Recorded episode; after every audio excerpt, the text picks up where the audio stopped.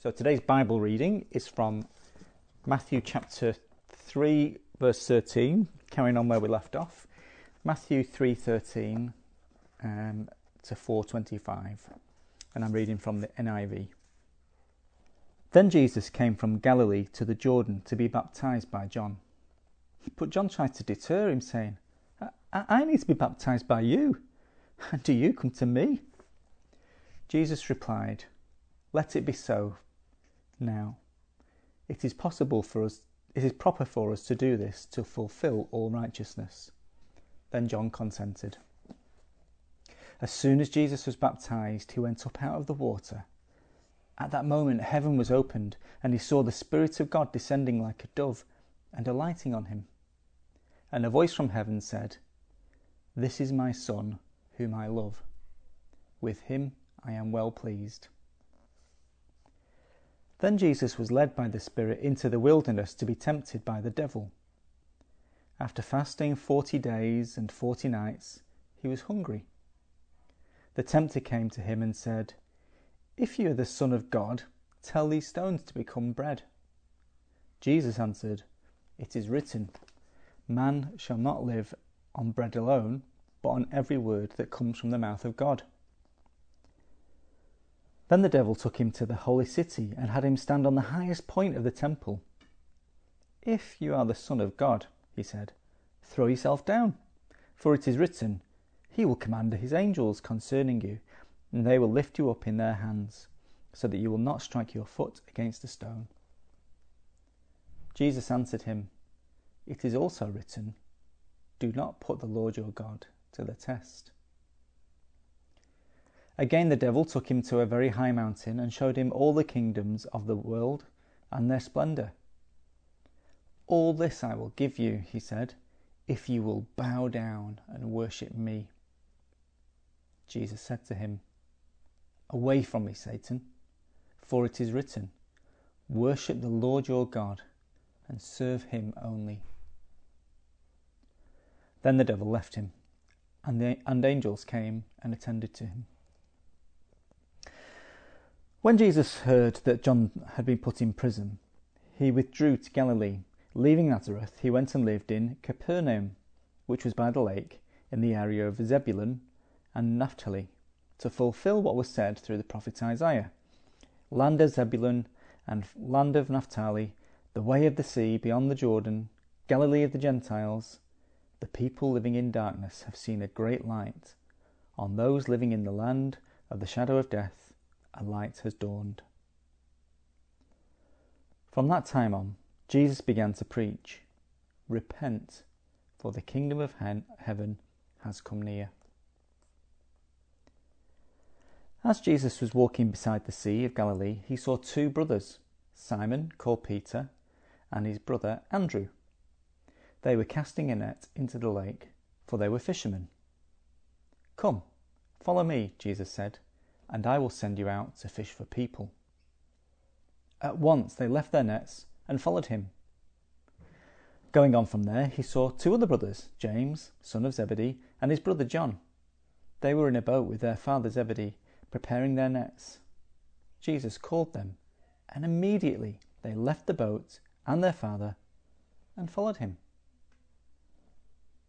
Jesus went throughout Galilee, teaching in their synagogues, proclaiming the good news of the kingdom and healing every disease and sickness among the people. News about him spread all over Syria, and people brought to him all who were ill with various diseases, those suffering severe pain, the demon-possessed, those having seizures, and the paralysed, and he healed them. Large crowds from Galilee, the Decapolis, Jerusalem, Judea, and the region across the Jordan followed him. Our second reading is from Deuteronomy chapter 8. Deuteronomy chapter 8, verses 1 to 5. And the reason we've got this reading is to draw this parallel that Matthew's drawing out for us between the Israelites coming out of Egypt into the wilderness and Jesus, who came out of Egypt and into the wilderness. So just have a listen. Deuteronomy chapter 8. Be careful to follow every command I am giving you today, so that you may live and increase and may enter and possess the land the Lord promised on oath to your ancestors. Remember how the Lord your God led you all the way in the wilderness these 40 years, to humble and to test you, in order to know what was in your heart, whether or not you would keep his commands. He humbled you, causing you to hunger and then feeding you in manna, which neither you nor your ancestors had known, to teach you that man does not live on bread alone, but on every word that comes from the mouth of the Lord. Your clothes did not wear out, and your feet did not swell during those 40 years. Know then in your heart that as a man disciplines his son, so the Lord God disciplines you. Who do you trust? I got a call recently. Apparently there's a lawsuit pending against me from the Australian Tax Office regarding unpaid taxes. I know this because a bloke with a kind of a robotic voice told me on the phone, and all I had to do was press 1 to find out my options. Well, of course I didn't push the button because, as most of us know, these things are scams. They aren't going to deliver. They sound shonky, and so you don't trust them.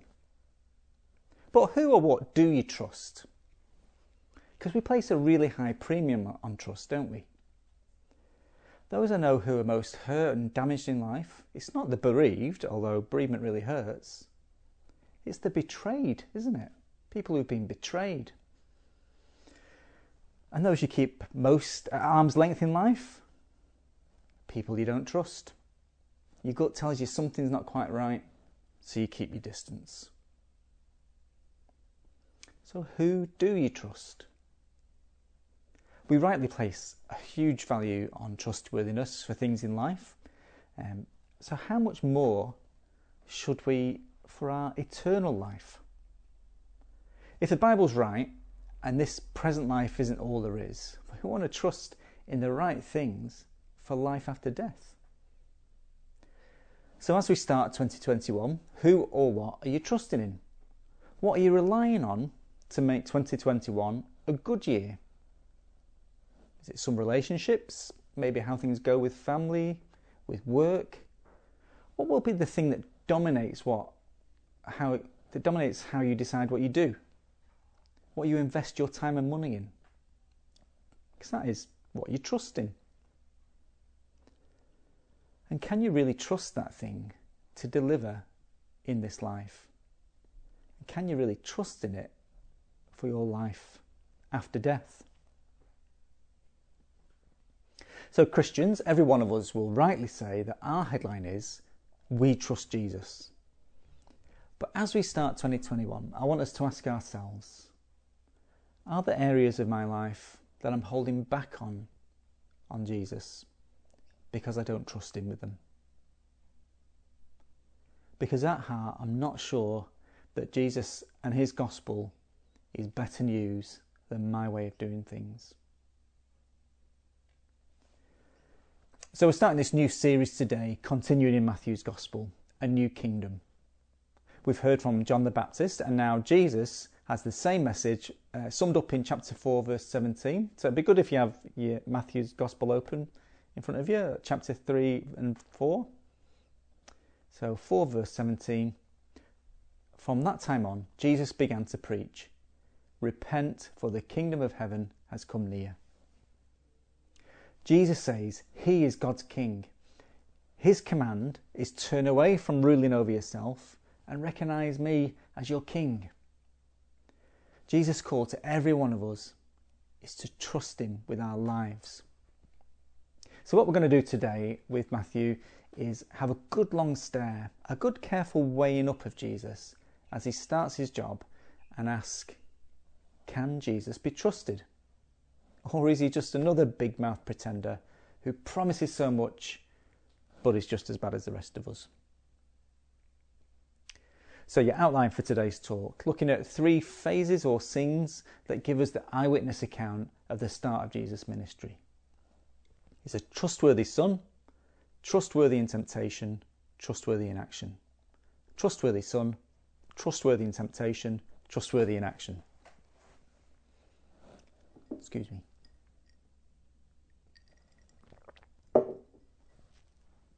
First then, we learn Jesus comes highly recommended as God's trustworthy son. His trustworthy son. So far in Matthew's Gospel, we've been looking at it over Christmas. So far, Jesus has been really bigged up, really spruiked before we even meet him.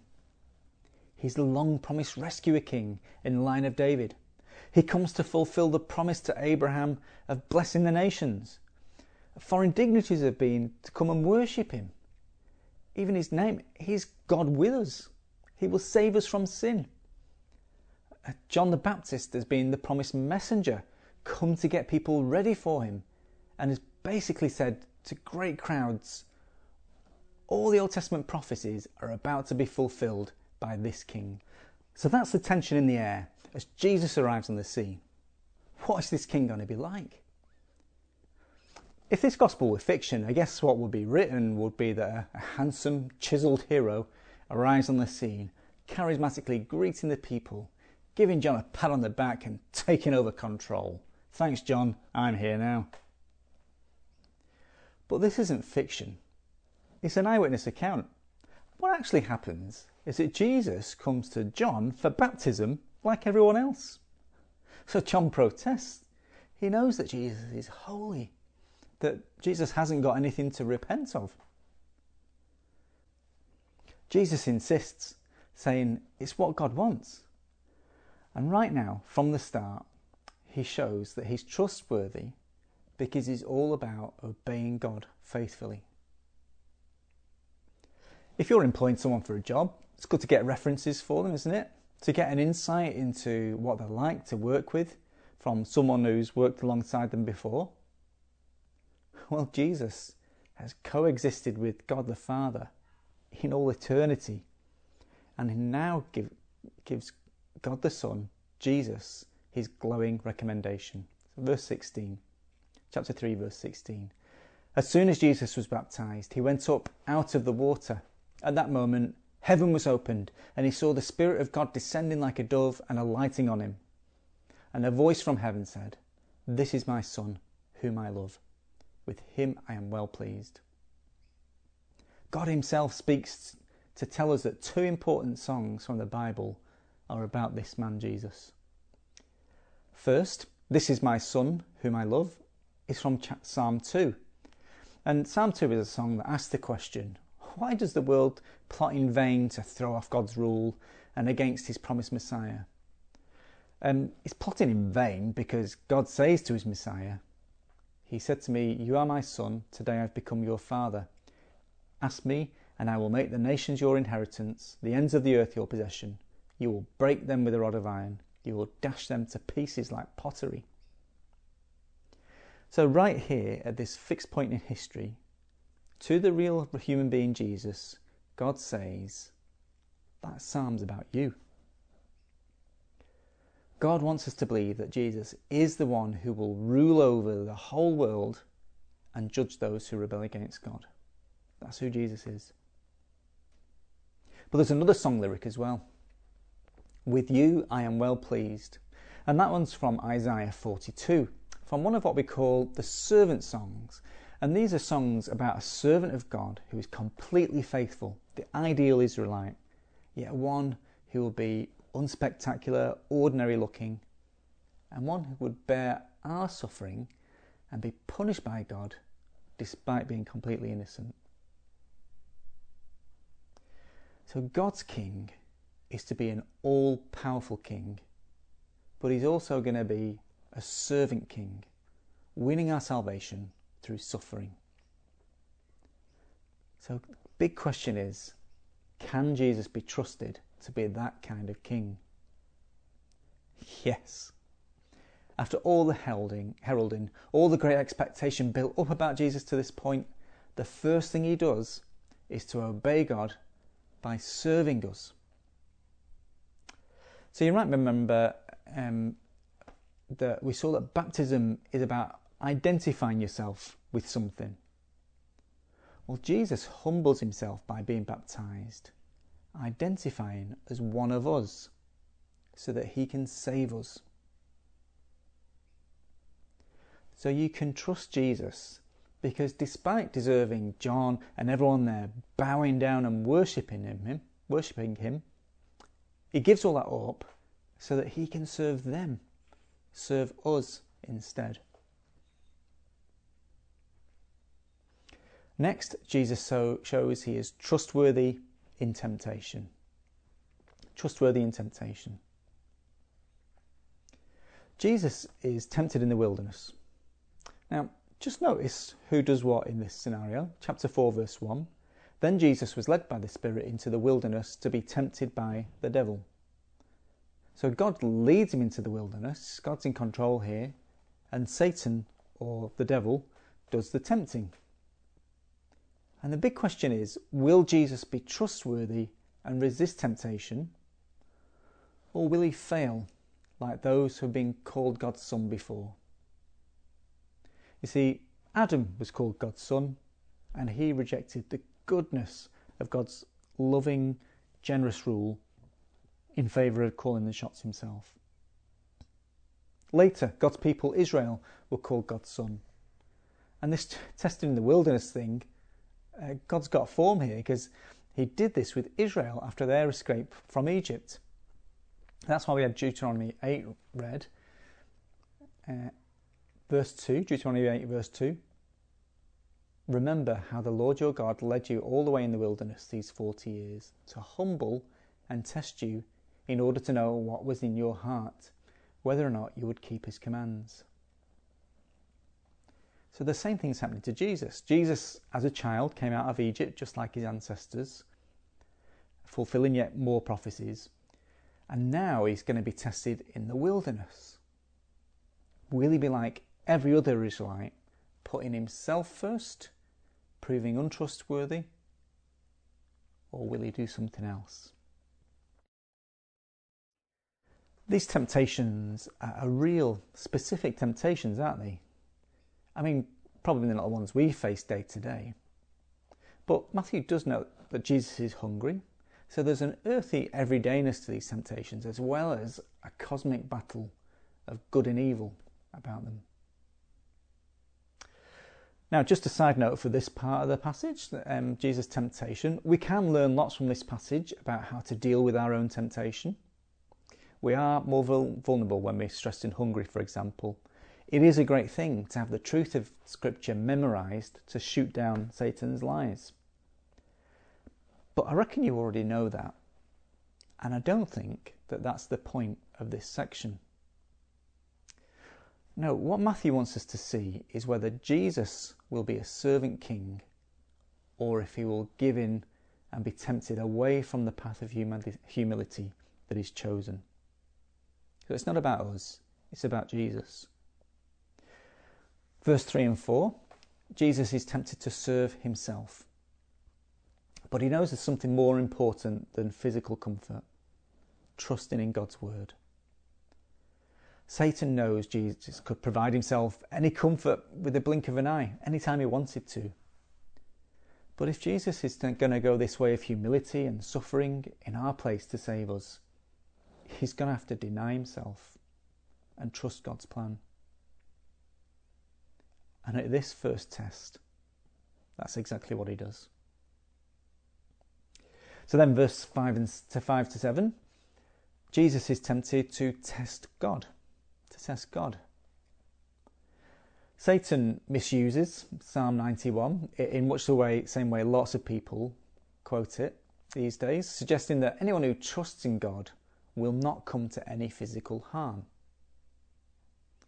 Well, Psalm 91 does promise that those trusting in God won't come to ultimate harm, eternal harm. Ultimately, we will be rescued. But Psalm 91 can't mean that God will rescue from every unreasonable risk you take. Because as Jesus points out, Deuteronomy 6:16 explicitly commands us not to test God like that. So Jesus' kingship isn't going to be about his authority being proven by rescue from harm.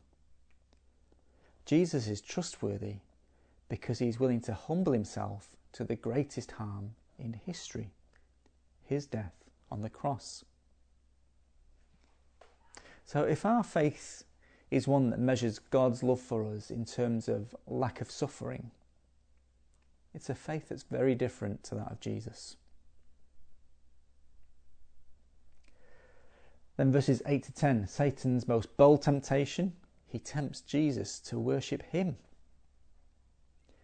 Satan offers Jesus all the beauty and the power and the pleasure this life has to offer. And essentially what he's offering is the same that God has already promised Jesus. Psalm chapter 2, verse 8. Ask me, and I will make the nations your inheritance, the end of the earth your possession. So Satan's offering the same kind of thing, but cutting out all that unpleasant cross business, all that rejection, betrayal, and suffering. Satan says, just worship me, even just for a moment, and all that can be yours the easy way. Can you trust Jesus? He could have had it all in a heartbeat, but he denied himself that because of his love for God and because of his love for you and for me. Did you notice the little word that Satan keeps using to try and undermine God? If. If. See, God had declared at Jesus' baptism that he is his son. Satan comes in and says, if you are the Son of God. As if God having spoken, Jesus somehow had anything to prove. Satan did the same thing in the Garden of Eden, making up a tension, creating a problem that didn't really exist, to sow doubt in Adam and Eve's minds. At every turn, Satan is offering an alternative route to glory, one that bypasses the suffering of the cross. So it's no surprise that what Jesus will later call Peter. In Matthew 16, Jesus has started telling Peter that he must suffer and die. Peter took him aside and began to rebuke him. Never, Lord, he said, this shall never happen to you. Jesus turned to Peter. Get behind me, Satan. You are a stumbling block to me. You do not have in mind the concerns of God, but merely human concerns. And that tempting if makes another appearance when Jesus is on the cross. Matthew 27. You who are going to destroy the temple and build it in 3 days, this is the religious leaders yelling up to him. You who are going to destroy the temple and build it in 3 days, save yourself. Come down from the cross, if you are the Son of God. Jesus, through whom the very elements, the nails through his body, were formed, could of course have come down from the cross any moment he chose to. But he knew he must endure it to save his people, to save us from our sin. Can you trust Jesus? Have you ever heard, in all reality or fantasy or fiction, such single-minded, determined, faithful integrity, such purity of purpose for the sake of others, undiverted even when we're still shaking our fist or plugging our ears in rebellion, even when absolutely anything else would have been an easier option? Jesus never gave in. He was never unfaithful. So he is completely qualified to save us from our unfaithfulness. He's won that power and authority because he remained completely trustworthy. You can trust Jesus with your life.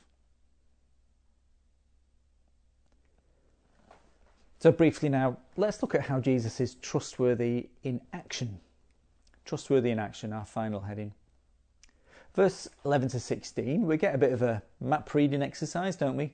All of which is to show that Jesus' very living arrangements point to him being the saviour, servant, king. And his grand claim about him, verse 16, that he is the light that has come into the world to overcome the spiritual death that our prideful rebellion against God brings us. So can you trust someone making such grand claims? Is Jesus at last being the kind of leader we're used to, prone to arrogance and self-interest? Well, it's only arrogance if what he says is not true. And what comes in verses 23 to 25 gives every indication that Jesus is who he says he is. Because what happens when Jesus starts out is what you would expect if God's king had turned up. Later in Matthew's Gospel, John the Baptist still seems a bit unsure about if Jesus is the promised one. And to reassure him, Jesus quotes Isaiah 35 about himself. He says this, Jesus replied, "Go back and report to John what you hear and see. The blind receive sight, the lame walk, those who have leprosy are cleansed, the deaf hear, the dead are raised, and the good news is proclaimed to the poor." To illustrate, at the moment I'm helping Ben to build me an office. I've trusted Ben to be able to convert half our garage into this office, a room that I can use. Now, why would I trust Ben to do that? Well, it's because I've seen how handy he is generally, and I've seen how high his standards are in general. And very specifically, I've seen that he's successfully done a very similar project on his own home. I've seen him in action, and it backs up what he says. Can you trust Jesus? When he's in action, what he does backs up what he says. He acts with compassion, with grace, in the interests of others, with all power, with all authority.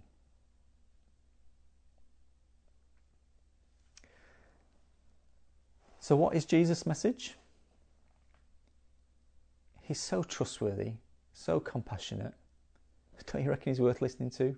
Let's hear his message again. From that time on, Jesus began to preach, "Repent, for the kingdom of heaven has come near." Repent. Turn around. And how to do that is fleshed out in verses 18 to 22, as Jesus calls his first disciples. Verse 19, he says, "Come follow me," and they drop everything immediately. That's what repentance is, dropping anything that stops you following Jesus. And Jesus has got the same call for us today. Repent and follow me. Not repent and make me a nice hobby, just another interest. No. Jesus calls us to make him central to who we are and what our life is all about. That's costly. God's grace to us in Jesus is the free gift that costs you your life. Because it's a life trusting in Jesus instead of trusting something else, like everybody else does. But I hope you've seen today, Jesus is trustworthy. You can trust him with your life. Can you say the same of anything else that you might put your trust in? A relationship, a job, a strong self-identity, that thing that eats away and shares the affection that should be just for Jesus alone, the thing you trust in that is the pressure point that compromises your discipleship. Can you trust in those things? They might deliver some good in this life, but what if they're taken away? And what about when you die? Will what you trust in that's not Jesus help you then? Well, Jesus will. You can trust Jesus for the best life now, albeit with struggle and suffering, yet still the best life that there is to live on earth. And you can trust Jesus for a perfect eternal life after death. So let me make better use of the word if. If Jesus Is this trustworthy? What is holding you back from trusting him with all your life? What will convince you to trust him? You can trust Jesus. Repent. Turn to Jesus in belief and follow him.